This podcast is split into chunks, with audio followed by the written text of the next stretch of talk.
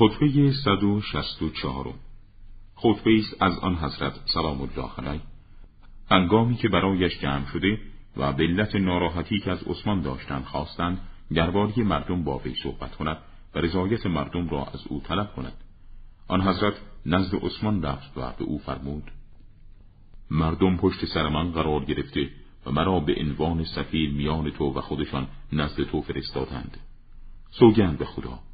نمی‌دانم به تو چه بگویم من چیزی در این باره نمی‌دانم که تو آن را نمیدانی و من تو را به چیزی راهنمایی نمی کنم که آن را نمی‌شناسی. تو میدانی آنچه را که ما می‌دانیم. ما به چیزی جلوتر از تو سبقت نداریم که درباره آن به تو اطلاع بدهیم و به چیزی به تنهایی اختصاص نداشتیم که آن را به تو ابلاغ نماییم. تو دیدی همان گونه که ما دیدیم و شنیدی همچنان که ما شنیدیم. و با پیامبر اکرم صلوات الله علیه هم صحبت بودی همان گونه که ما بودیم. نه فرزند ابو قحافه برای عمل به حق شایسته تر از تو بود و نه پسر خطاب. و تو به رسول الله صلوات الله علیه از نظر رکهای خیشابندی نزدیکتر هستی.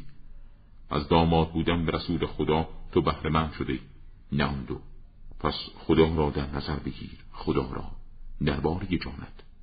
زیرا در این صورت تو در این حادثه که پیش آمده است نابینایی را به بینایی مبدل نمی‌سازی و چنان نیست که به وسیله آموزش جهر تو مرتفع شود. راهها واضح هست و نشانهای دین برپاست.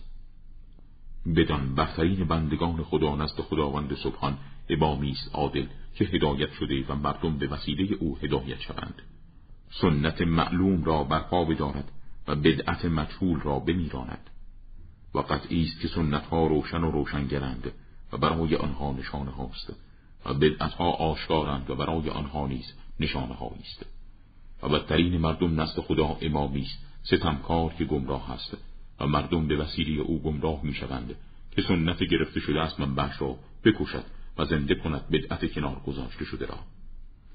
و من از رسول خدا صلوات الله علیه شنیدم که میفرمود روز قیامت پیشوای ستمکار آورده می شود در حالی که نه یار و یاوری دارد و نه کسی که از طرف او پوزش بطلبد.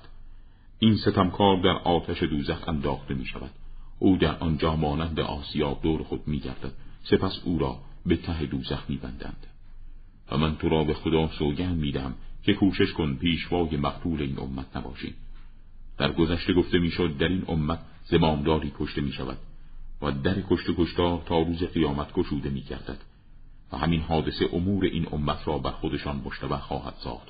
و فتنه ها و آشوب ها در میان آنان گسترده خواهد شد.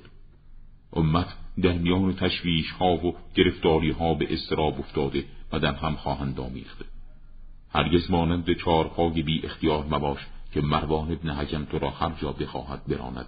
در این موقعیت که سالیان زندگی تو متراکم و عمر تو رو به پایان می رود. عثمان به او گفت با مردم صحبت کن به من مدتی مهلت بدهند. تا ظلمهایی که بر آنان وارد شده است برطرف کرده و جبران نمایم امیرالمؤمنین علی علیه السلام در پاسخ او فرمود آنچه در مدینه است برای آن مدتی لازم نیست و آنچه دور از مدینه است مدت مهلتش وصول امر تو به آن است.